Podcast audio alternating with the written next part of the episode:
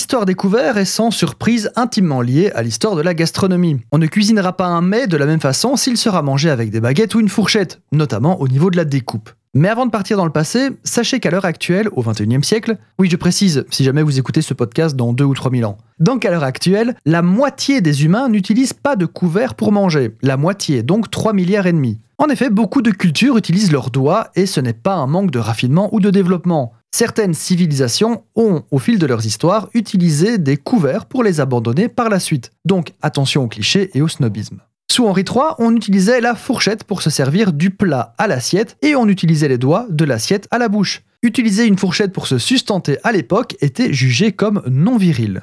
Mais revenons à notre question. Quel fut le premier couvert utilisé par l'humanité? Je parle du couvert, donc de l'objet qui permet, tel charron, de faire passer votre nourriture du plat vers la bouche. Nous ne parlerons pas ici des ustensiles de cuisine qui sont parfois similaires.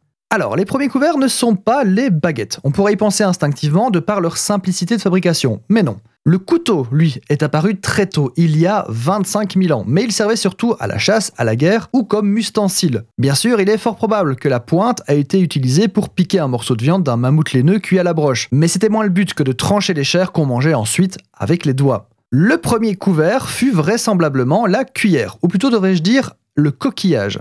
C'est forcément archéologiquement très difficile à retrouver, mais cette idée est plutôt logique. Si vous avez cuisiné un bouillon préhistorique, vous ne pouvez pas le manger avec les doigts, car déjà votre main n'est pas très hermétique et surtout vous allez vous brûler. Il faut donc un intermédiaire pour porter le liquide à la bouche et rien de tel qu'un coquillage. Alors très vite, les humains vont fabriquer des cuillères à partir d'eau taillée, puis d'ivoire ou encore de silex ou de bois. Nous avons retrouvé des cuillères en Sardaigne datant du néolithique. Couteaux et cuillères vont cohabiter très longtemps avant de voir l'ombre d'une fourchette ou de baguette, mais ça, on en parlera une autre fois.